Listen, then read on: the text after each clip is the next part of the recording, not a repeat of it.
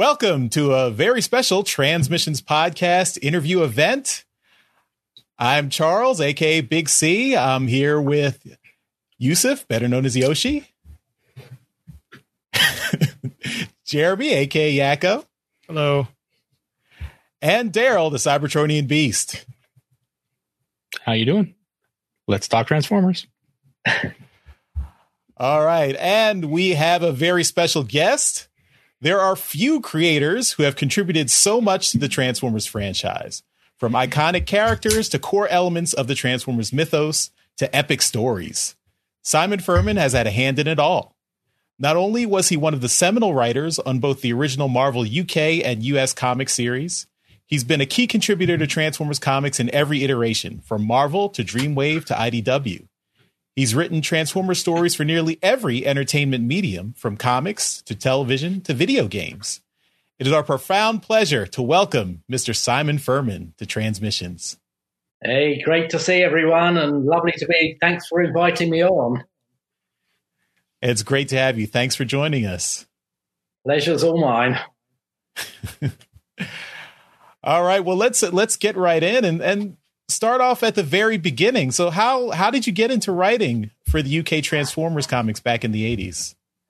Well, you know, by luck, uh, I was really just starting out at the time. I'd only written a few stories for a British horror comic called Scream, you know, just junior kind of creepy stories for kids. And, you know, I was just looking for any really script writing opportunities at the time. And I was lucky enough to know Ian Rimmer, who worked at Marvel UK, who in turn introduced me to Sheila Cranna, who was the editor of Transformers UK at the time, which literally was just off the launch pad, you know, maybe a few issues in. And Sheila was looking for original content for the comic, Transformers stories created by UK teams, uh, largely because it had been such a success. And even though the US was going to an ongoing series, the UK comic was already almost caught up with that in terms of what they'd reprinted. And because it was fortnightly at the time, they knew they would need uh, stories to fill the gaps while there was no US material to reprint. And so before I joined, uh, Sheila had approached Steve Parkhouse and John Ridgway, who put together Man of Iron, which turned out to be the first of the UK stories. And at the same time, uh, Sheila handed me a, a dossier of character profiles and uh, toy pack shots and and basically said, come up with some story ideas. And the first one I pitched was The Enemy Within. And thankfully that was picked up and the rest as they say is history awesome so uh, you mentioned how you your your story is kind of weaved in between the U.S. comic uh, and in the U.S. we were monthly. So I, like I, back in the '80s, I was reading the the Transformers comic, but of course I didn't discover you until till much later in the series. And then I, I you know in my adulthood I actually found out about the UK comic and got back into that. But uh, one thing that always uh, always uh, interested me was how you were able to weave the UK stories in and out of the US stories. So, how far in advance were you able to plan for that? Like, did did they give you uh, a lot of issues in advance, or or did you have to rewrite some of your stories when the US story kind of went in a different direction that you weren't expecting? Yeah, I mean, in theory, we were supposed to get upcoming story plots and and and to know where the US was going with their storyline. But we knew right from the off, really, that that may or may not happen, and their plans may change. So, as much as possible, our stories were designed to fit into gaps. You know, they they you look at the early stories, and they very much leave all the the toys exactly where they were at the beginning of the story. So, you know, we couldn't do anything major status quo changing or, you know, kill off characters. We had to be very careful that, you know, if uh, Bob Budiansky wasn't using the Dinobots, we could maybe run a story with them but we then had to leave them in the same status quo as they, they were last in the American series in case suddenly they reappeared, which they were prone to do. So really, we were, we, in a way, it was just make them as self-contained, as self-supportive as possible. But sometimes, yeah, we we tried a few times just to ease the the bump, if you like, between the chunks of UK and the chunks of US. And sometimes we would do little outros to our story that fed back in to the US storyline. There's one where I think we did a little uh, epilogue or coda that had circuit breaker in it that fed directly back into the next chunk of of US reprints. So we tried as much as we could to make it appear to the reader of the UK comic that there was no US or UK material. It was just one through storyline. But the reality was we had to make ours, and by nature they were just different. You know, there was there was almost no disguising that the American comics storytelling way was slightly different to that British way of telling comics, which was a little more, I suppose, came out of that 2000 AD, you know, is a little more sort of violent, a little more in your face, maybe a little more tinged with, you know, some social satire in there, all those things. And it was hard to disguise, you know, the difference between, say, Don Perlin and Jeff Senior in terms of art was stark. You know, there was no getting around that. The colouring was different. We had Gina Hart and others hand painting the UK stories onto special paper. So even the colouring looked different. So we couldn't disguise it, but we did what we could to make it as seamless as possible. Mm-hmm. Yeah, and for me it was a, it was a revelation discovering all those UK comics uh, much later because yeah, I mean I I, I love the US uh, comic run, but I but I have to say in my opinion the UK's the UK comics were you know a, a step above or a notch up, and I, I really enjoyed those. But yeah, uh, yeah in, in, in, some, in some ways, you know, I mean, I you know my sympathies were always with Bob Budiansky because he was really the guy who had to get the toys into the storyline. So yeah. you know, almost every arc he had to clear the decks, move the next characters in, whereas we had more scope to be, I don't know, I suppose experimental or character driven, and you know, go off on tangents. So it, it was different for us. We had much more freedom, I guess, and Hasbro UK weren't as as maybe as prescriptive in terms of you must get this character into this issue. We had a few of those, and that worked fine for us. But largely, we had much more creative freedom. Okay, yeah. So uh, much later, I mean, after about fifty or so issues, uh, Bob Budiansky actually passed the U.S. series over to you as well. So how did that come about? Well, by then I'd met Bob. I'd been to uh, Marvel US. I'd, uh, you know, we'd, we'd obviously we corresponded over plots and and you know just keeping up to date with what they were doing. But you know, when I finally got to meet Bob in, I suppose it must have been about eighty-seven or eighty-eight, uh, we got on really well, and just you know, just on a personal level, Transformers notwithstanding, we we we really were, you know, we we enjoyed each other's company. So we established a rapport and a friendship right from the off, really.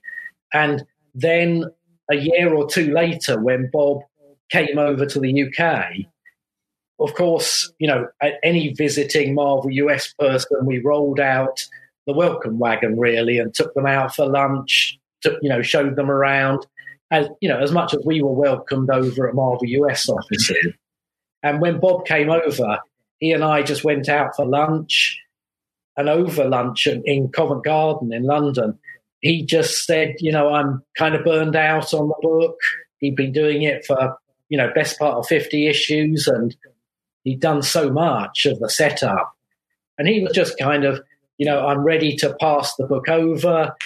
He felt the book was more or less on its last legs. You know, the sales had dipped. By that point, it was a miracle that it was still going as strong as it was. So he just said, you know, would you like to take over? He, strangely, he wasn't the editor on the book. He was only the writer, but he, he had the authority, I guess, just to offer it to me and then tell editor Don Daley that that was the arrangement. So it was all amazingly casual over a beer and a whatever food we ate. But you know, of course, I was I was thrilled.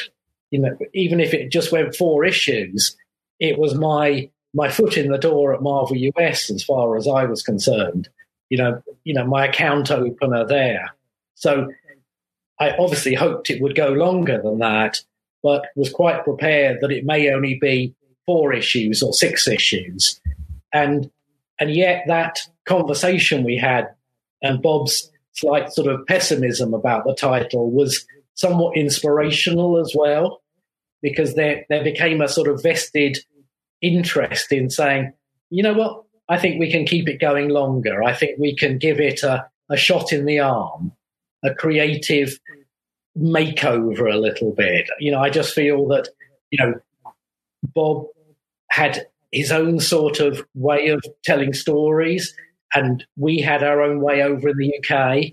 And we just felt that if we injected some of that grandiose space opera, gods and monsters feel that we put into the UK comic, into the US, we might, you know, sustain interest at the very least in the, the readership we had. Mm-hmm. Did did you wind up getting some of those same restrictions that that Bob had in terms of having to introduce uh, new characters and things? Uh, not so much. We did. There was a certain amount of product that was still current and relevant at the time, and you know we were happy to include Micromaster. My very first storyline is a glut of Micromasters, really, and and that was okay, as some of them were already in the story. But but by now Hasbro were, I think, less focused on Transformers. You know, it was still a, a, toy line that they produced, but they were winding down with that and probably looking in other directions.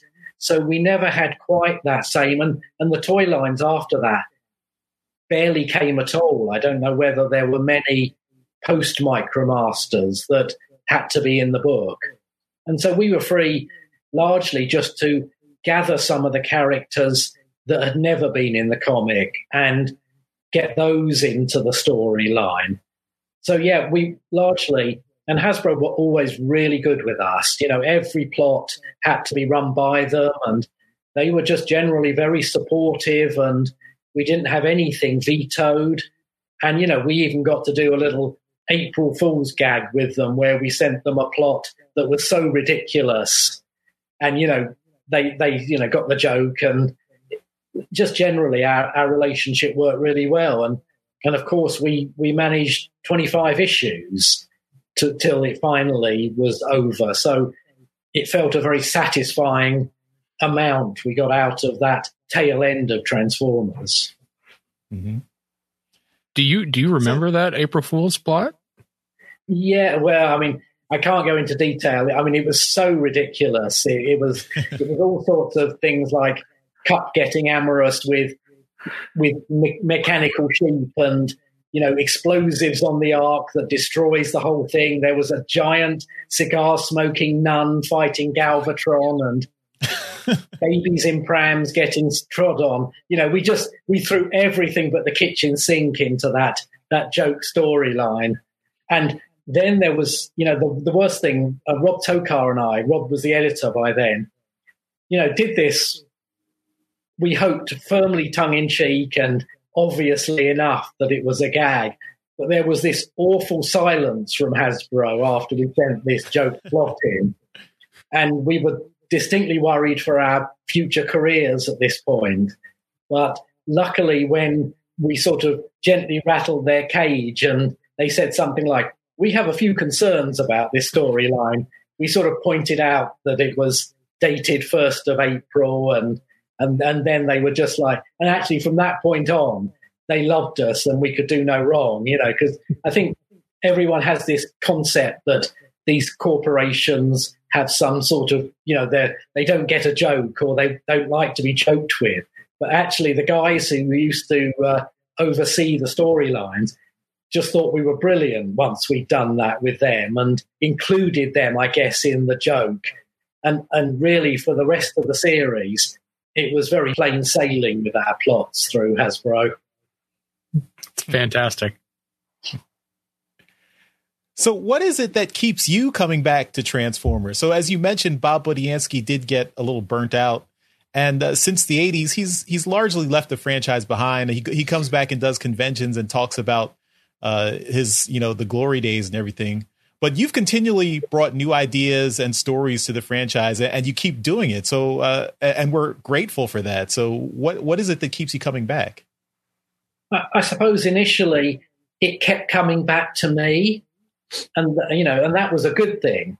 But you know, I fully expected, and when I wrote that sort of rather glib "it never ends" at the end of on issue 80's letters page, I actually fully expected that was the end. You know, toys at the time I don't think really came back for encores. So you know, G two was a surprise to me as much as anybody else. But you know, was I happy to jump back in? Certainly. You know, it, it was. You know, I like I enjoyed myself with G two immensely, and again, I don't think Hasbro with G two were so invested that they were going to be all over their storylines. They let us do much what we wanted to do with G two, and and and so and so it's been. It it keeps coming back every time I think I'm finished with Transformers. You know, they pull me back in as as the as the quote goes. But you know, but it's it's sort of it's shaped and defined my whole career, and and certainly latterly, I'm you know incredibly grateful for how much it's it's guided and opened other doors for me, with, and and just generally kept me in work for a career now of 30 something years. So it, it's it's always been very, very good to me, Transformers. And, and nowadays, whenever I get a chance to jump back in with something like Transformers 84 or Transformers Earth Wars, the game I'm working on, you know, I'm more than delighted to do so. Oh, great.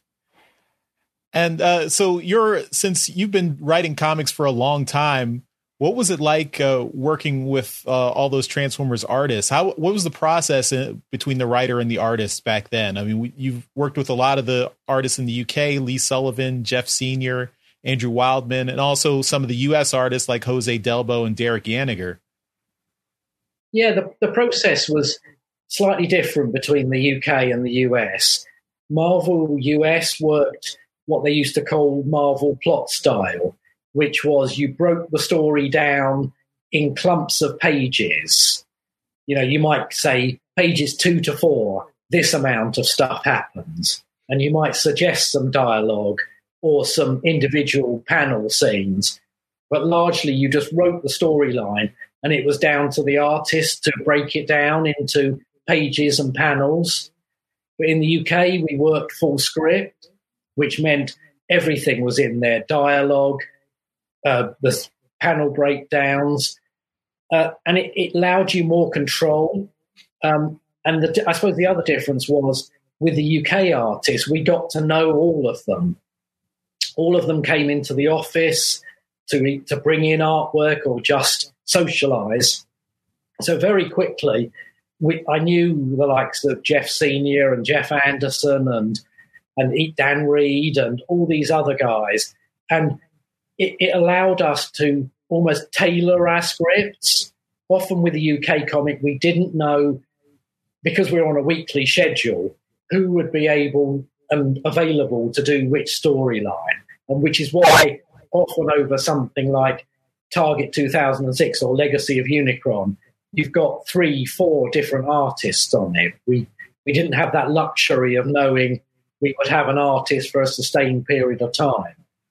So what we used to do was, especially once I was editor on the title as well, was almost gauge the scripts and see if they which artist we thought they played to the strengths of. So it was much more in control. Whereas I suppose initially with Marvel US, I was just working with Jose Delbo, and that was completely fine. But it was a much more well, that's the script, off it goes. Jose draws it, and then I lace in the dialogue. But again, once it got we got Jeff on the book and Andrew on the book, that was so much better because again, I could deal with them. I could talk to them on the phone, chat with them about the stories. You know, Andrew would suggest things, and we we we allow the the story to evolve a little bit. And I guess that's what I never had with, say, Jose, who literally was several stages removed from me in terms of communication. It's not like now, and you can just Skype anybody and just chat to them about the story. Jose was somewhere in America, separated by from me by a lot of distance and the Marvel editor's office. So it, it was slightly more. You sent the script off, you looked at the art, great, I can work with that. But once Andrew and Jeff were involved, it, it got back to that UK style of I knew them so well, I could tailor what I was doing and know instinctively they'd get it. Whereas in you know, with Jose we never had more than four or five issues together, and I'm sure we'd have got that rapport going. But there wasn't really the time for that. So it was it was great when we got Jeff and Andrew on the book. You know, suddenly all that was just ticking again in terms of we just we know how we work, how we think. If somebody doesn't like something, they pick up the phone and say, "How about we do it this way?" And and then with G two, I suppose it was back to that slightly removed way of working. You know, I didn't really have any direct contact with uh, Derek. Uh, Rob was doing all the liaising with him and Manny Galán and and all those guys, it went back to much more. We would get pages in and oh wow, you know, most often, wow, look at that, that's amazing. In fact, often so much better than I you imagine yourself as you're writing. So, you know, plot style has a, a benefit because I mean, after all, the artist is the visual component. So they should be able just to take a, a, a plot and break it down. But sometimes that doesn't work. Sometimes you lose that fine control of the panel to panel, the dialogue to image, you know, mirror that's going on. Whereas with full script, I, I was that much more in control, and, and that was really the way I learned to do comics. Okay. So I guess then you probably didn't have much interaction with with cover artists either. So like we know that uh, Jim Lee did uh, the cover for that issue 67 that has a, a, a really great Galvatron image. And we are just wondering if, if you ever got to interact with him, but I guess it sounds like you, you didn't really have much interaction. Not so much at that point. You know, Don Daley was the editor at that time, and Don really was in in complete control of the covers. I think maybe we started gradually during that time suggesting covers. You know, I seem to remember suggesting some in that early stage that did or didn't get picked up and used.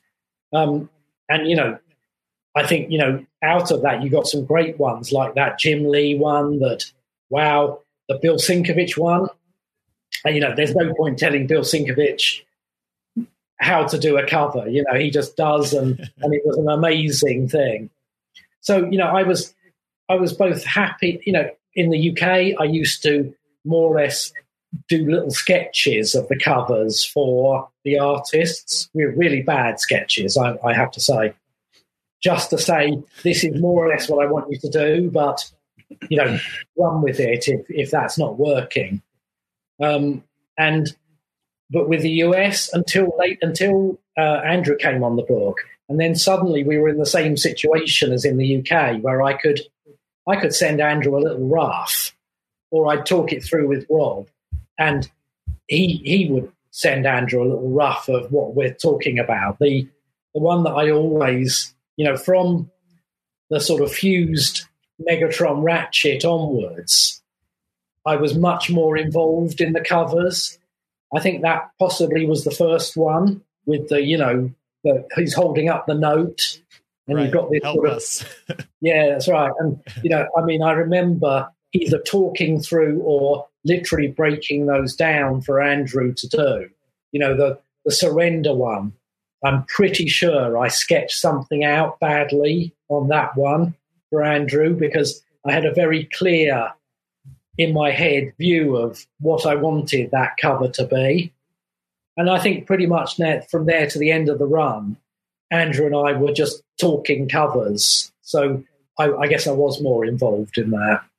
And, you know, one last little cover story uh, with G2, the Alas Poor Bludgeon cover, I think it's like issue five or something. Megatron's holding his head. Uh, Yeah. Rob, Rob, I was in America at the time, and Rob and I were sat in a, uh, a cafe, uh, just or a diner, just talking through the cover idea. And it was one of those. There was a vote for it at the time where they you had paper tablecloths and crayons. You could literally draw onto the tabletop, you know, the tablecloth that you were sat at. And as I'm talking about the cover for issue five, Rob is sat there. Rob, very talented guy, was just sat there sketching it in amazing detail while I was talking. And he, we kind of tore that section out, and he literally sent that to Derek Yaniger and said, That's what we want.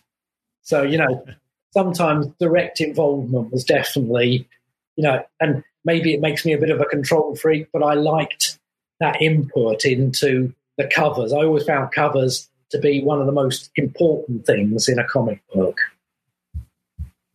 Did that little piece Yeah. of the tablecloth have grease stains on it still too? Like It, it probably did have all sorts of foodstuffs on it as well. You know, what Derek thought of it, I don't know, but uh, you know, but yeah, it was great. We just took that section out, and Rob went back to the office and mailed it off. fantastic. Yeah, it- it- I'd have to explain to my kids that uh, they couldn't just take a picture of it because there were there were no smartphones back then. No, no, all changed. It literally had to be sent. So um, we've uh, we've seen the UK comics get collected in the IDW collections recently. Uh, I think there's there's been five or six volumes published so far, but uh, we haven't seen everything get collected. And we know uh, the U- in the UK you're getting the G1 definitive collection that has a lot of the um, the UK comics there, but sadly that that doesn't reach us uh, over here in North America. Uh, is do you think there's there's any hope of getting a completed collection of the UK comics? I would, I would absolutely love for IDW to do, and you know, for apart from anything, I love James Roberts' annotations and editorial sort of packaging that goes with those collections. You know, it's really thorough as you'd expect from James, and you know, I love all that stuff. I think he's done a great job with those. So I'd love to see it happen, and you know, of course, we have those black and white stories from the tail end of the UK run in colour now. John Paul Bove coloured all them up for the definitive G1 collection, which is behind my head at the moment. all our little intersecting spines, I don't know if you can Oh, see yeah. those. Yeah, that's awesome. Yeah. Yeah. All hundred It's a dream. volumes. Sorry? Yeah, it, it's it's just a dream for me to to get that on my shelf. Unfortunately, yeah, yeah. It's, a it's a big weighty thing for the shelf. It's it's it ended up hundred volumes, so uh, wow. it's, it's a pretty massive collection. But yeah, you know, John John Paul did uh, all sort of brand new, but sympathetic to the time, like he did with eighty four. He re he coloured all those little five pages. So it you know the good thing is if IDW do get around to a volume six and maybe a volume seven, all those stories will be in glorious full colour now. Awesome. Yeah. So uh, I wanted to, to, I mean, we can't, we can't go into your entire Transformers career because we, we'd be here forever. But uh, I did want to, to ask you just what you think of how people have taken a lot of the concepts that you introduced and created and, and expanded them in other Transformers stories. I mean, uh, I, I, think you're responsible for Primus, the Wreckers, the Fallen, the 13, all these things that have become kind of bedrock in Transformers story these days. And a lot, and you, know, you mentioned James Roberts. He's taken a lot of your ideas and and taken them a little bit further out in different directions. Nick Roche is another uh, I think uh, UK fan turned uh, professional who, who, took a lot of your ideas and expanded on them. What what do you think of that, and and what do you think of uh, how how you've influenced other other writers and creators? Well, I mean, I think it's great. I, you know, I love it. You know, I love to see particularly things like the wreckers used and and repurposed and and and and restored. I guess you know we we never had a clue we were building a mythos back then. You know, we were just introducing story elements that seemed to fit the story at the time, and the fact that they've now become part of something bigger, a whole you know mythos that underpins almost every iteration of Transformers is is very satisfying and very uh, flattering, I guess, that these things you know, in terms of Hasbro, even are, are sort of now deemed part of the fabric of Transformers. But you know, by the same token, it's also great just to see that other creators can come in and just go off on wonderful tangents and add huge new dimensions to these concepts and and you know rather than just slavishly say here's the wreckers here's Primus here's this you know, they do their version of them, their take on them. You know, everything with the IDW universe was meant to be a, a, new, fresh coat of paint on these characters. We didn't want to just do the same thing. You know, our mission statement almost from the very beginning was if it's been done one way, don't do it that way again. If a character is this, don't lose that, don't throw it out. But can, is there a way we can spin that in a different direction, maybe? You know, give another slant on things. So, you know, everything that creators like Nick and James and uh, John Barber and everybody who's come since is is really just following that underpinning idea of taking what was there before, like the Wreckers, and saying, okay, here they are. We're not throwing the baby out with the bathwater, but this is literally our take on the Wreckers. This is a new take on the Wreckers. It's not exactly the ones you know. And I think that's, you know, healthy for the brand. I think it's really good that things don't just are static and well, you can't tamper with that. You know, these things are there to be tampered with and given that fresh coat of paint and given a, a new lease of life, really. And I feel that's largely what the IDW verse has done with things. It's it's taken what's there, you know, all the stuff that I created, Bob created, you know, the toy makers created, many talented people all contributed, and just you know saying, okay, well that's it. We don't want to get rid of that, but we're going to do it our way, give it a fresh spin, and and that's just I think why Transformers keeps going. It, it's not just the same thing rehashed. It's it's a different take, a different slant. Mm-hmm. Is it? Do you have a, a favorite bit of Transformers lore uh, that that you've uh, contributed that that you that you're uh, you're gratified to see pop up now and again?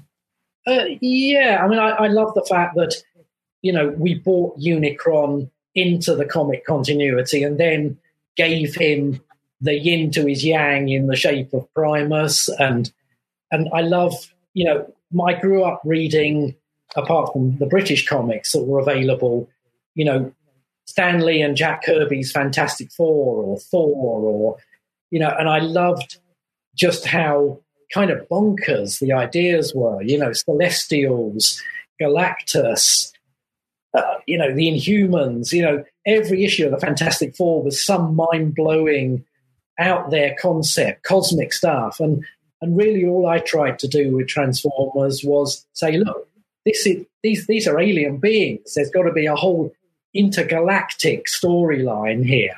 You know, there was a little tendency for them to be a bit earthbound.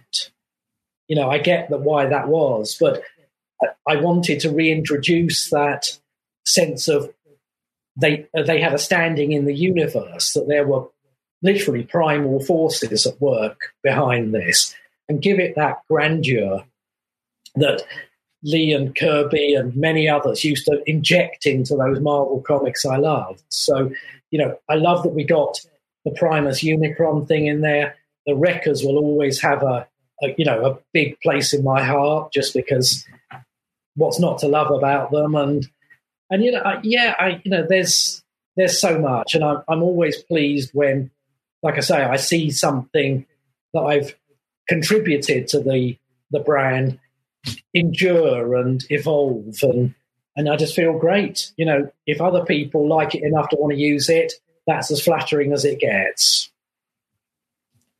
Awesome. So so you can answer the the age old question: Galactus versus Unicron, who wins? yeah, uh, it would be a good one. That um, my money would my money would be on Galactus. You know, depends on who's writing it. Yeah. So, um, uh, so you've you've done uh, a lot of work, uh, you know, in all the iterations of Transformers comics, Marvel, Dreamwave to IDW, and you mentioned with IDW you got to create kind of a completely new, fresh take on the Transformers universe. So, uh, how did you compare that experience with uh, with what you'd done with Marvel and Dreamwave, where you were you you didn't come in at the genesis, but you had, you had uh, been contributing, but that but with IDW you got to basically birth a whole new Transformers canon. Yeah, it was a new thing for me with IDW. I'd always come into something up and running before that. Even the UK stories had had one out there before I jumped in, but and you know, no problem with that. But it was deeply refreshing to be able to say, look, let's this this starts here. You know, there may be stuff we haven't seen yet, but we're building this in blocks from the ground up. And and when I when I put in my initial pitch, you know, Chris Ryall and I chewed it over for a long time to make sure that it was it was the same but different enough. You know, like that old movie quote, "Give me the same but different." And I, th- I think we wanted to make it recognizable to fans, but make it completely a, a look a jumping in point. You don't need to know it. You know, hopefully you can pick up infiltration and not know anything about Transformers and just read it and it builds as you go along and you understand more about it. And and that was it. It was that idea that we didn't want to bring a lot of baggage from previous iterations along with us. It had to be a it felt like it had to be a fresh start. And it was very liberating for me to start to build our own Transformers universe. So yeah, it's it's almost unique in as much as that's the first time I've ever got in right at the very beginning. Mm-hmm.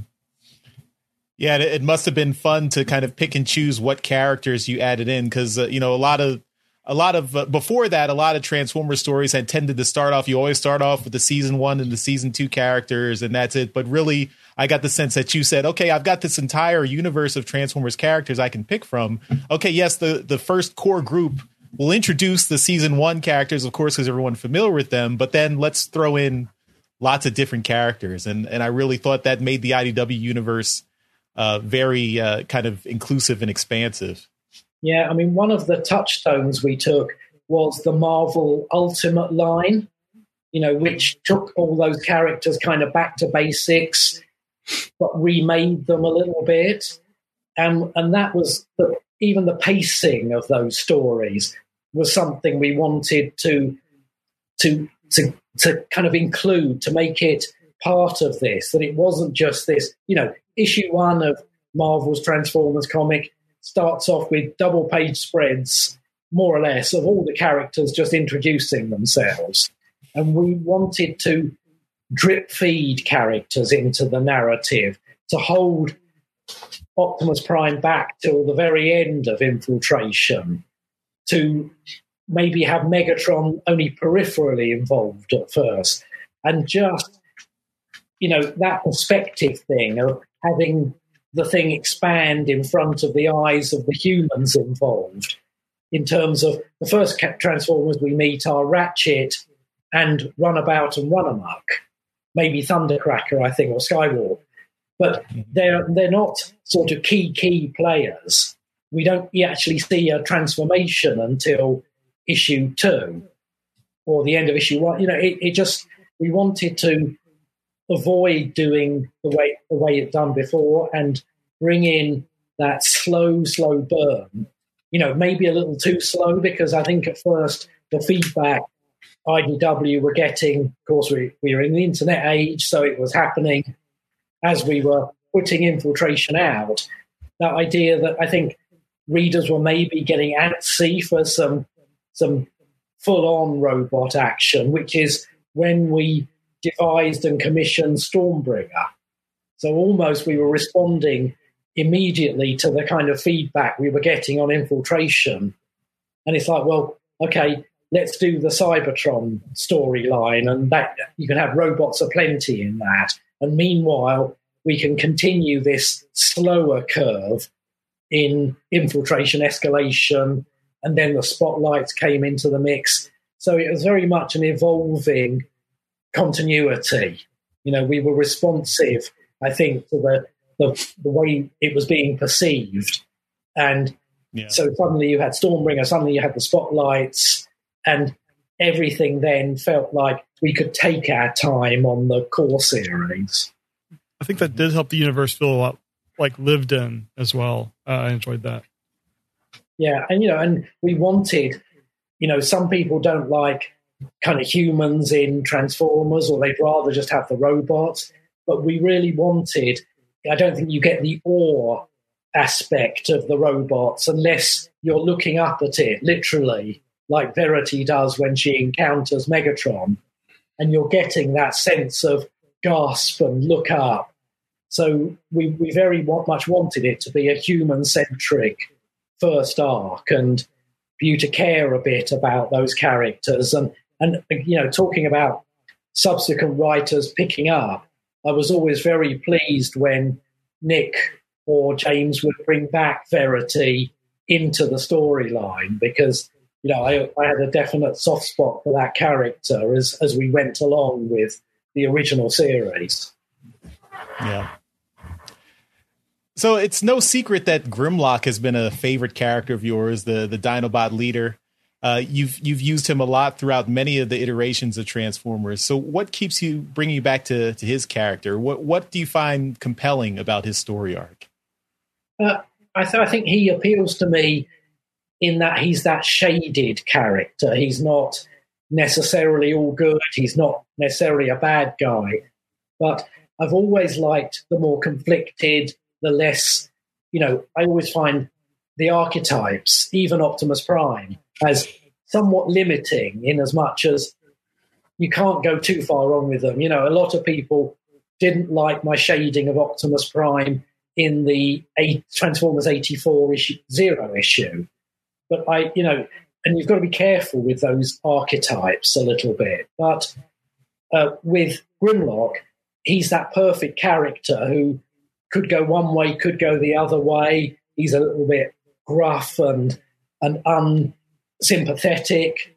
And I think the trick with those characters is to make people like them, nevertheless. And and he's just, you know, I like irascible, you know, difficult characters. They they give you so much more meat as a writer, you know. And again, Megatron to a certain extent is Megatron. Optimus Prime is Optimus Prime, but in the middle ground, you've got some of the more interesting characters, like the sort of the wreckers like Grimlock, who, you know, you're in a war. Wars are dirty on both sides. You know, you can't kind of keep your hands clean. And I like that realism that you can get from characters like that, where they're forced into difficult decisions. It's not always the right decision. And it just, story wise, it's just, there's more to grab hold of there. Mm-hmm. Also, he turns. I know into, it's... Also, he turns into a T Rex. You know what's not like. I know you probably haven't really directly worked with him, but uh, just recently, Gregg Berger was inducted into the uh, the Hall of Fame, the Transformers Hall of Fame, as the voice of Grimlock in uh, in the TV show, of course. But uh, I did what, just want to mention that, even though uh, it's been different mediums, but Grimlock has been a, a favorite character for a lot of fans, uh, both in the in the visual, uh, in the you know the cartoon medium, and also in the comics. So it. Uh, and they, they do have some you know some slightly different different portrayals, but I think both of them are are really exciting and interesting. Yeah, I mean it's nice. You know, there's room for various interpretations of Grimlock, and you know, I mean, I love Gregg to bits. He's such a lovely guy, and I think it's wonderful they've they've got him into the Hall of Fame where he definitely belongs. And you know, there's the, I still get a thrill. You know, I mean, I've I, I for the um, UK conventions, I used to write a lot of the the sort of audio plays they would put on in the evening. And I met Gregg at a few of those and some of the US cons. And just having Gregg do lines I've written live on stage is a particular thrill, you know, really amazing. And, you know, I've been lucky enough to have these amazing voice actors literally there live doing sort of a me Grimlock or, you know, you know Scott McNeil doing Waspinator lines, you know, fabulous. Just it's great fun. So uh, let's let's talk a little bit more about Transformers '84. So you mentioned uh, Optimus Prime. I did want to maybe I'll use that to segue into one of the questions I had about uh, Optimus Prime. So uh, yeah, you mentioned the the little bit of shading you gave to him and his decision to to sacrifice the arc. Uh, the expanded backstory that comes up in Transformers '84 makes his sacrifice at least uh, you know of course this is given hindsight of 4 million years later but it does make it seem a little bit more foolhardy than noble that you know he he's he basically sacrifices himself and all his closest friends to take to to at a chance to get rid of Megatron not realizing that there are other Decepticons that are maybe just as bad or even worse that and he, he puts Cybertron in a worse position do you see Optimus Prime's kind of urge for self sacrifice as maybe a character flaw, like a core character flaw that he has to deal with? Yeah, maybe. I mean, I think, you know, I think he makes the decision he makes in issue zero for all the right reasons, he thinks. You know, mm-hmm. it, I think it, he really is thinking we're in an impossible situation. There's only one thing to do here. And he gets it wrong. And, you know, that's what I love is that a lot of then everything that rolls out from that is effectively he makes a bad decision for the right reasons, or so he believes, and then everything is effectively him making that right or trying to make that right. The fact that we then wake up on they wake up on Earth and he's endangered a whole load of innocent alien life forms to him. You know, it again, it just to me adds the fact that he makes a mistake and is continually trying to put that right or atone for it gives the character far more depth than just saying he's this great guy and he always gets it right. And I really wanted to say that, you know, not that I don't want to undermine the character, but that everything afterwards is I need to sort of put this right. I need to stop this escalating. I need to make right what I've done. And to carry that burden around is, you know, what often great men do, especially in a war situation. It's very hard to get all the decisions right. And I just I just felt it gave every sort of subsequent action from Optimus Prime a, a slightly different slant that he's always carried around this nugget of having set all these balls in motion that really could have been avoided with a different decision. So, you know, when he later sub- subsequently sacrifices himself, it's maybe more understandable that if, you know, if I'm just making this matter worse, maybe it's better to remove myself from this. So maybe it just explains some of the the sort of later sacrifices. You know, I'm still not totally certain about sacrificing yourself in a computer game, but that story is, is what it is, you know. But but still underlying that, I wanted something that said this is this speaks to why he is like he is. Mm-hmm.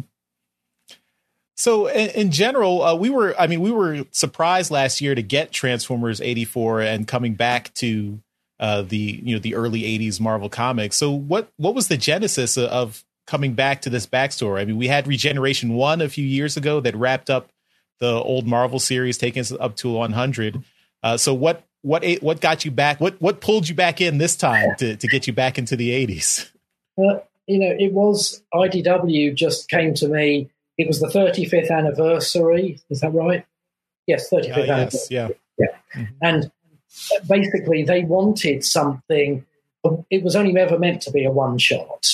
You know, the, the, that we got the limited series is great, but it was just meant to be an anniversary thing. And they thought, and I agreed that the best way to do that, well, initially it started off, the first idea was to do a prequel to the original series, almost, you know, literally like an issue zero to the original run. But to me, that was limiting because they're at peace. You know, an awful lot happens in those first four or five pages. But ostensibly, before issue one, they're all at peace. You know, there might be Megatron plotting in the background, but they didn't feel there was enough story there. You know, having said that, see, I see now Brian Ruckley come on to the new ongoing and do a brilliant, you know, pre Civil War storyline. But I kind of felt we were limited to what we could do with it. So at that point, I counter suggested that we did this storyline that loops in and out of what we know because there felt like there were big enough gaps there to fill. And then subsequently, I got the idea of looping in Man of Iron as well. We got the first UK story as well, but to fill in some blanks with that maybe and make it more canon, it always felt like a little bit of a standalone story, Man of Iron. And so I really wanted to put it back into that. This, you know, it had been reprinted. It was one of the few UK stories that Marvel US reprinted in its run.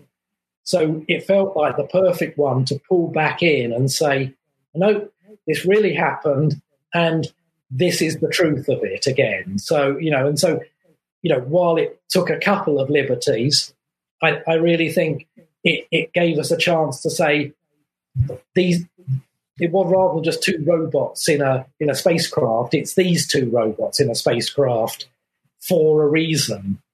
And that that is itself connected to the main storyline in 84. So, yeah, it just, it, it was always meant to be just a one shot. Never thought we'd get a chance to do more. So, when IDW came back and said, Can we do a four issue series? I already had a stack of ideas and, again, more gaps I felt could be filled or touched upon. So, you know, yeah, it's evolved from there. And, you know, I would dearly love to do more. And, you know, I hope it's done well enough for IDW that, you know, there's scope because I believe there's enough story out there for maybe another four issue series down the line. When you had that initial conversation, was was the was the plan to see if you could also get Andrew and Jeff back together? Uh, no, I don't think that was ever really on the cards.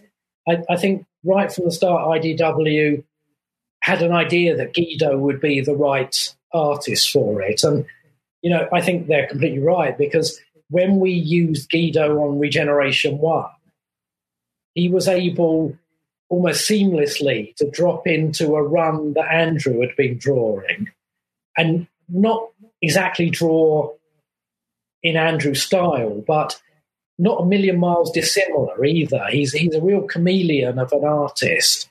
And he was able to do stuff that you would have looked at and said, well, that's Guido. And yet the flow didn't really jar between Andrew's issues and Guido's. The so, word I use for Guido is respectful. He's very respectful of who came before him. He is, but he's also very good at kind of subsuming his own style and, mm. and making it work. And so I think right from the start, he was he was the first choice for 84 just because we'd seen IDW, myself, had seen what he could do with Regeneration 1. And, and what's amazing with Guido's work on 84, I think, is that it's it is amazingly like the original Marvel comics, and yet nothing like them. You know, obviously, there's everything he does from poses to to angles to certain shots. He chooses very carefully, so he's still drawing as Guido, but you're almost conned into thinking you're looking at something older, something from that Marvel run. And then on top of that, you have JP's amazing colors, which which mimic the the old colors coloring system. And so you just get almost completely sucked into this idea that it's a very modern looking comic, and yet it has that complete feel of those original stories as well. Sorry, Charles, I had to ask. no, it's fine. Everyone can ask a question. That's fine. no, I mean that, and you know, some of these are your questions, Yoshi, so that's okay. uh, but yeah, I mean, just in general, what's how is it uh, work? I mean, working with with artists like Guido, with John Paul Bove. I mean, that, these days in the digital age, I imagine it's much easier to communicate, to share pages and things. Like in the in the eighties, was everything basically via via mail where you you'd mail stuff off, wait a couple of weeks and and get a response back and and now everything's pretty much instant? Yeah, you know, it was back in the day it was fax machines and and uh, and yes, the the mail the post service or courier, you know, most artwork landed in the Marvel UK offices either, you know, sent riskily through the, the Royal Mail or um, were brought in by the artists. A lot of the artists, even if they weren't London based, would make trips down with the artwork they were bringing. excuse me, rather than go and risk it sort of disappearing en route. Uh, so yeah, you know, it's of course nowadays you can see breakdowns and discuss and do revisions and even once you get to finish pages, we can have you know tweaks and changes. So of course it's in theory much more foolproof, um, but of course stuff still creeps through. You know, we we missed completely with issue two that we'd drawn a scene, or Guido had drawn a scene with Impactor in it and uh, Sandstorm and uh, and Springer and the, the wreckers he's not supposed to know at this point in terms of the UK storyline that followed. But we sort of missed that. We got the wreckers right, but we missed in that scene that the characters who shouldn't have been together were together. So, you know, you can't catch everything, but yeah, it's obviously it's much much better now. Mm-hmm. So uh, one thing that uh, that I appreciated, of course, being a fan of the of the old Marvel comics and having read all the issues, I, I saw a lot of deep cuts in the uh, in Transformers '84. You know, things like, oh yeah, this connects to this and this and this, and you know, particularly Thunderwing, seeing Thunderwing and Scorponok show up, uh, seeing references to Straxus and the smelting pool and everything. So how do you balance putting all those deep cut references in from the Marvel Comics lore, uh, uh, but still keeping the stories relatively self contained for casual readers? Yeah, I mean, I think you just have to be aware that not to include things that will baffle people.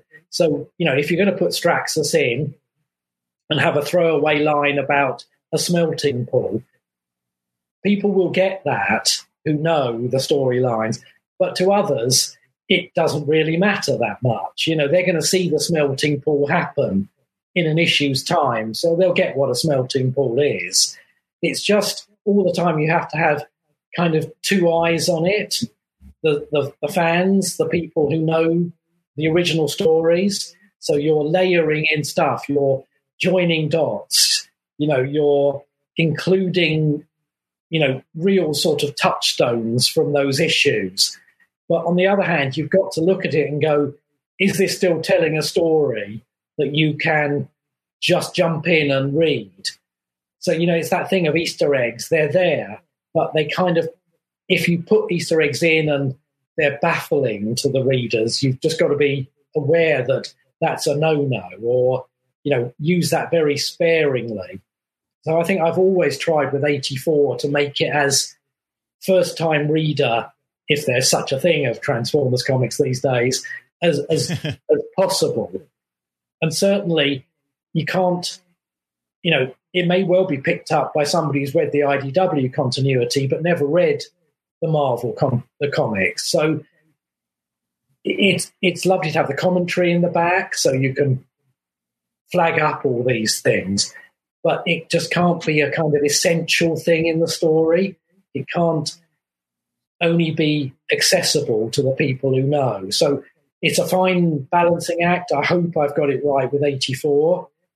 Um, but yeah, you've just got to have those two eye, two pairs of eyes on it all the time. Right. So uh, you made Punch slash Counterpunch the the core point of view character in Transformers '84. Uh, do you plan to explore some of the, I guess the the guilt and divided loyalty that he has uh, as a result of his actions? I mean, we we've seen him uh, you know, he is clearly his Autobot uh, sympathies direct him to to do what's right. He takes the information back to Ultra Magnus, but he is basically he stands by while Straxus is executing lots of Autobots in the smelting pool, and of course he he doesn't say anything because he's counterpunch and he he can't give himself away. But I imagine that that creates a lot of internal conflict for him. Yeah, it does, and you know, I'd never used this character before. Um, I, I say that, but possibly he was in a UK story, but I never used him in any great extent.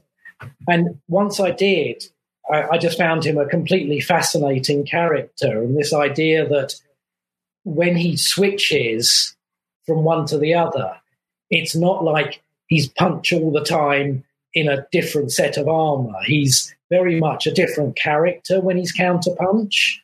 And you know, it's it's a kind of split personality. It's the dark half. It's all those interesting psychological things. And I thought immediately, I kind of love this character because you, you know it's that thing again. I was talking with Grimlock of the ones who are who walk that fine line and could go either way are are more interesting as characters, and you never quite know what to expect. And you know, is he punch? Is he counter punch? You know, there's it's a it's a something I'd really like to again if we do more 84 to explore more of. You know, he's very much to an extent the narrator in in this mini series and the and the issue zero. But I, I figure if we go on with him, I'd like to make him much more of a a, a part of the the action as well. I mean, there's a little bit of that in 84, but I'd like to get more inside his head or heads as, as if we get a chance to do more of that. He's a, he's a great character. Yeah. I think this is actually the first time he's been written like that. I think usually he is just an Autobot in disguise as as a Decepticon. Yeah, I mean, I, I thought that was that's fine, but I I always look to see whether there's something more you can do with a character. Yeah something a little different. You know, and again, it comes, I think, from that IDW experience of, okay, there's Ultra Magnus. Can we do him in a little way? Not, you know, sort of trash anything that's come before, but is there a little twist on his character every time?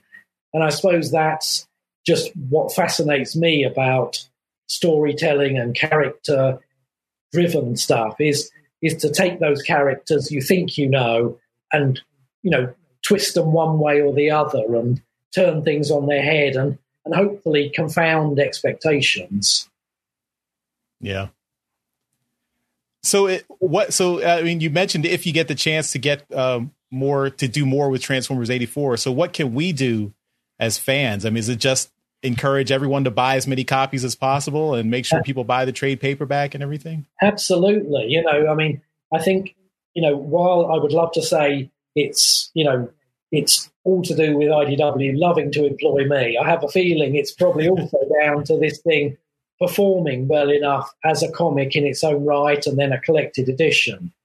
So, you know, I think the issue zero did well. You know, as far as I know, the 84 is doing well as a limited series. But yeah, it's just, you know, it's, we've had great reviews from you guys. Thank you very much. And lots of other online sources. So I think there's a critical mass here that says we've pleased people. You can't please everybody, but you know, I think we've pleased a lot of the sort of fans, even some of the diehards out there. And I think, you know, sales in the end is if it does well enough for IDW, there's every chance that we might do another one. Great. Maybe, maybe we'll even get uh, up to issue 80 in a four issue limited series. yes. that, that would be great. I'd be, I'd be fine with that. so, um, I mean, you've, you've worked on more than just Transformers. I wanted to also ask you, about uh, the the comic you're doing with Jeff Senior uh, to the death. Maybe you could tell folks who, who haven't maybe haven't uh, heard of that or, or, gotten a chance to check that out what that's about. Yeah, we um, a while back Jeff and I had talked about doing something together again, creator owned. Jeff largely now works in advertising, doing storyboards and animatics. Uh, apart from anything, I think it pays a lot better than comics work, but hey, but I think he was also just feeling that that need to kind of create and go wild and and do something that wasn't, you know, a guy walking along or drinking a can of Coke or something else. You know, I think he was just feeling a little bit bottled up. And so we just said, look, let's tap into some of the things we've done before. We did a series called Dragon's Claws back in the 80s and of course Death's Head, and that had that kind of sci-fi, you know, slightly, you know, sort of acerbic humor, you know, uh, just sort of that edge that a lot of British comics like 2000 AD brought to their storytelling. And we thought, well, let's channel some of that energy from those series, which, you know, still thankfully are reprinted and out there. But we wanted to do something that was ours, that was different. And so it's very much channeling those series we did for Marvel UK, but creating something completely new. It's a big sci fi conspiracy thriller set in the future on a, a dystopian world that's being, you know, literally ground down to extinction by huge corporations and kind of one man against the system, but with a backdrop of war on other worlds and war as mass entertainment. So, you know, hopefully it's got a sort of a, a current satirical, cynical look at the world in it. But, you know, it was a chance to cut loose.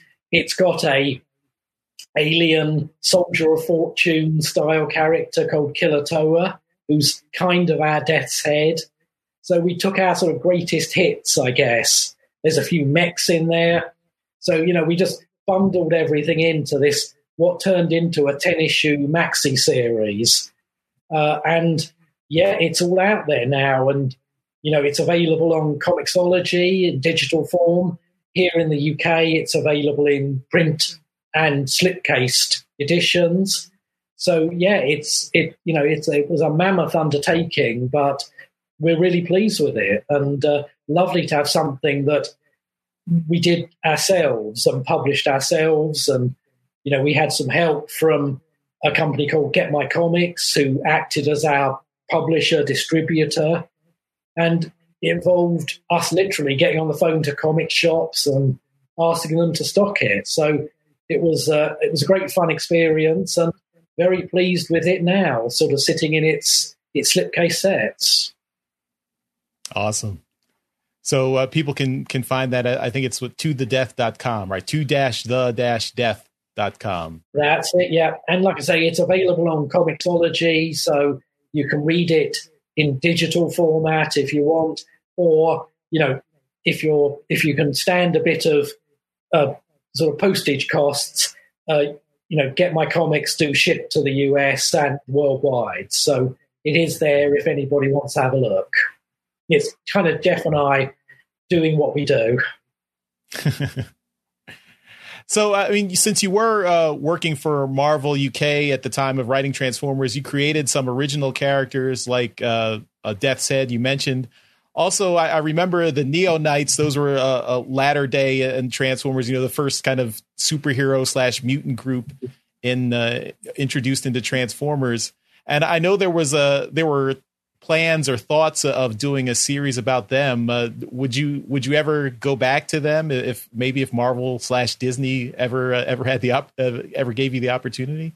You know, I'd I'd like to do something with um, the Neo Knights, and you know, there's nothing to say we couldn't do some kind of Transformers 84 esque reappearance of them if we ever got that far with it. You know, I'd love to. I don't. I, you know, I think there's there might be problems using Circuit Breaker now, but you know, I'm sure we could, you know, work around that. I don't know how easy or difficult it would be to to use those characters without a kind of Marvel stamp on them. So, mm-hmm. but you know, never say never on these things. And you know, I, I really enjoyed doing those issues and and bringing those characters into the mix. So, who knows? Love to if we get a chance. So, uh, do you have anything uh, anything coming up in the future that uh, that you're interested to talk about, or, or anything we can plug, or any future comic works that you've got coming out soon?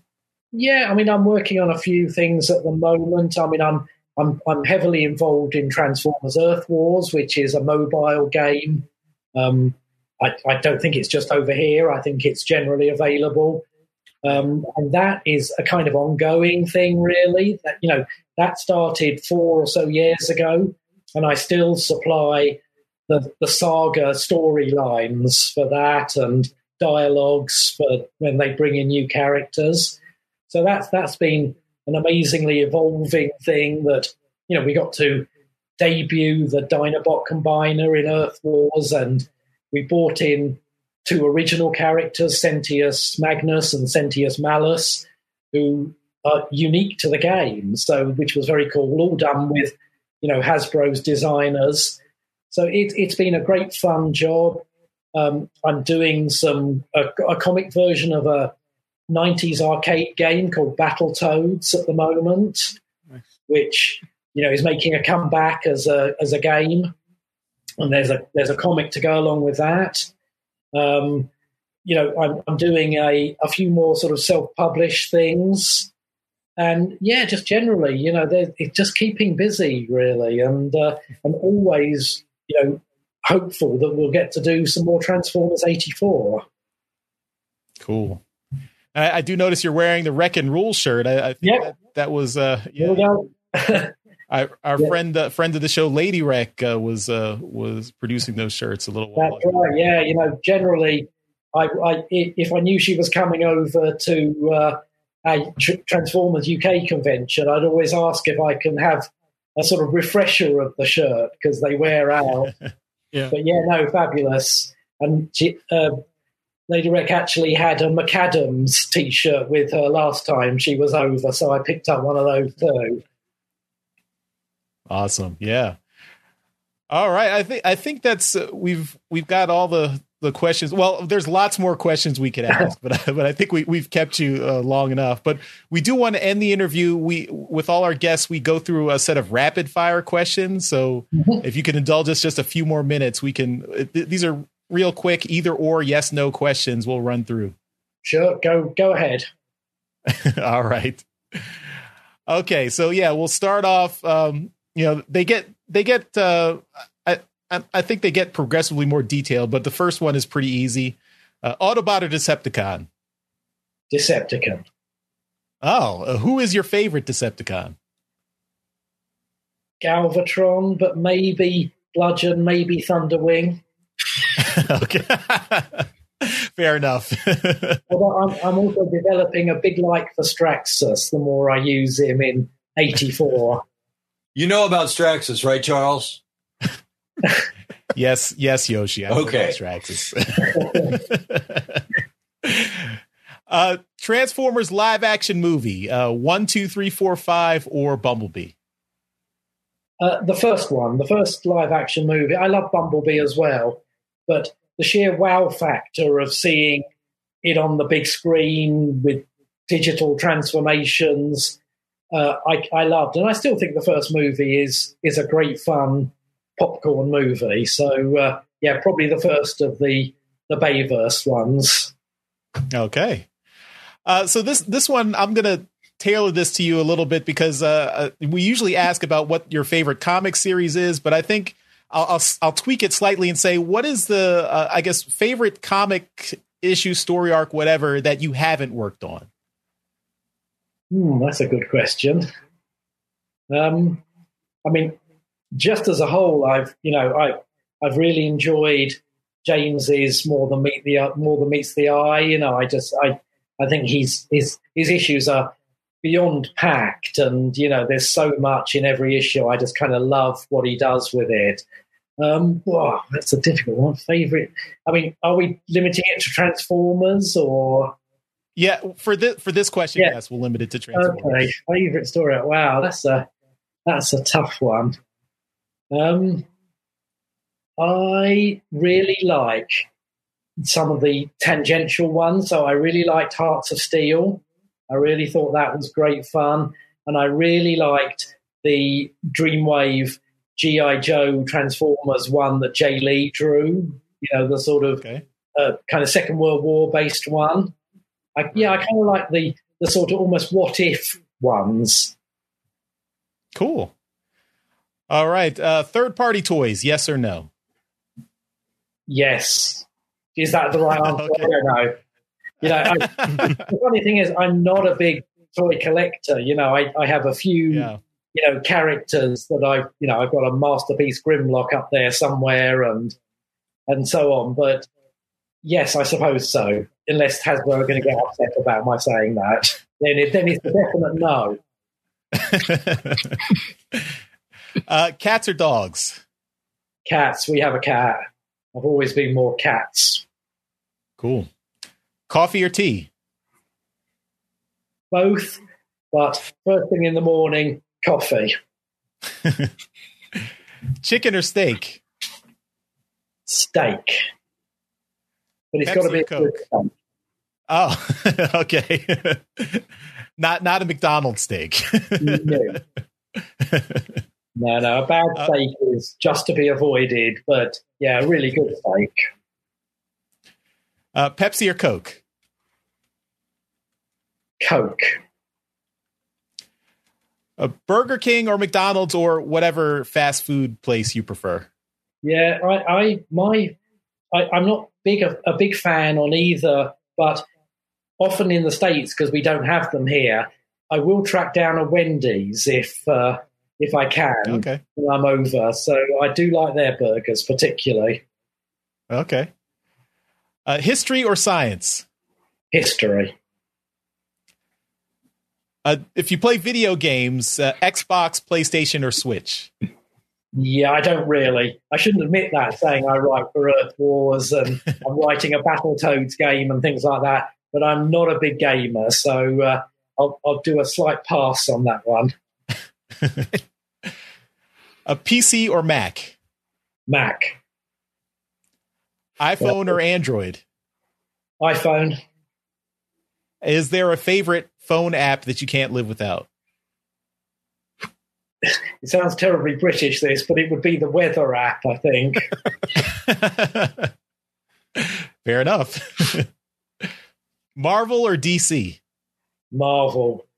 Uh, you know, I, I, was, I was born and raised on Marvel, and I, I never really got into DC in the same way. I think you know I used to love Stan Lee's interconnected universe thing so much. Yeah. Uh, is there a favorite uh, Marvel character? Spider Man. That was always my character, the one I loved pretty much above all others. Stallone or Schwarzenegger? Schwarzenegger. I think I think Schwarzenegger's got a dash of knowing humor about his, you know, lack of acting, if you like. Pixar or DreamWorks? Pixar. Uh, is there a guilty pleasure movie that you'll watch whenever it comes on, whenever you see it? Yeah, well, there's a few of those probably, but you know, uh, possibly the biggest guilty pleasure movie is American Werewolf in London, closely followed by Walter Hill's The Warriors, which ah, I nice, which I adore. Star Wars or Star Trek? Star Trek. Good man. Simpsons, Family Guy, or Rick and Morty? Simpsons. Walking Dead or Game of Thrones? Game of Thrones. I, I I love the comic of Walking Dead, but after a while with the TV show, I couldn't quite kind of sustain my interest. But Game of Thrones, I watched right to the very end. Cool. Okay, uh, sports. So th- these are kind of U.S. centric sports, but we'll add in uh, we'll add in a British one uh, for you as well. So uh, NFL, uh, MLB, NHL, UFC, NBA, or Premier League. Premier League. Yeah. You know, I, I've I've been to some baseball games and some football games when I'm over, but no, it's hard hard for me to like anything other than soccer much over there. uh, Porsche, Ferrari, Lamborghini, or VW Beetle. is it is it tactful to say VW Beetle? No, it would probably be a, a Lamborghini. I think of those.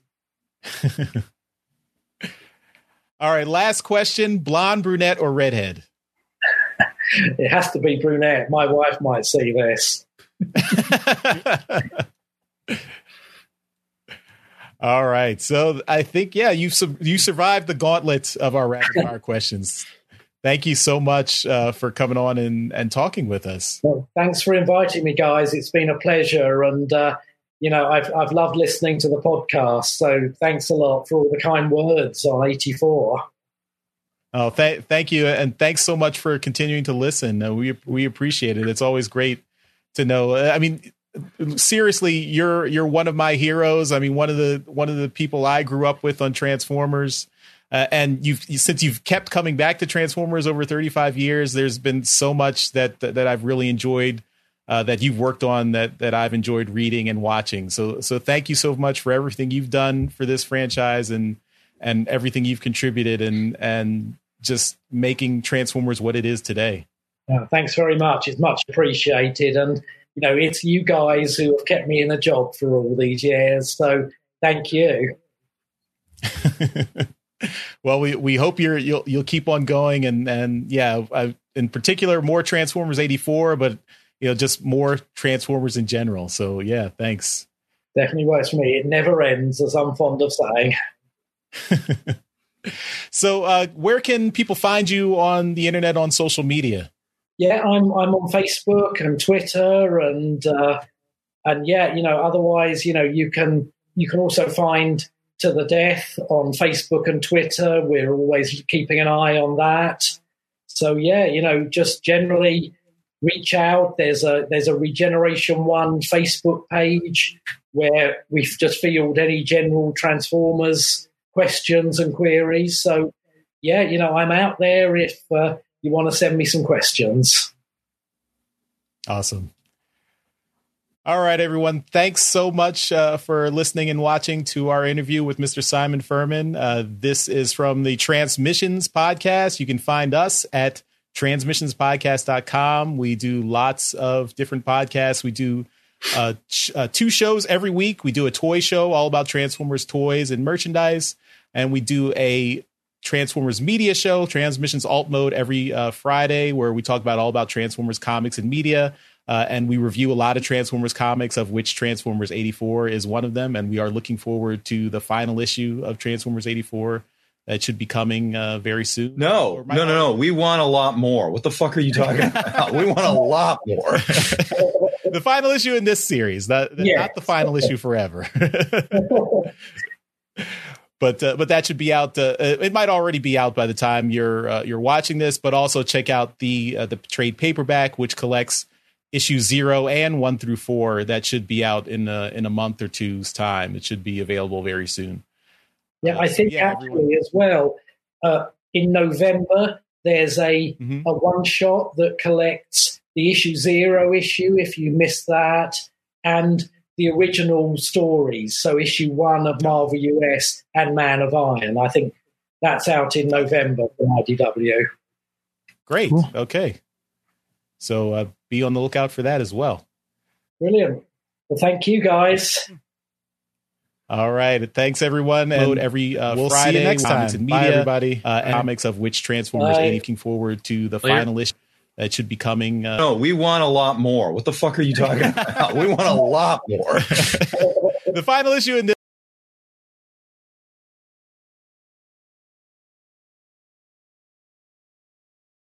This series, not, Yes. not the final issue forever.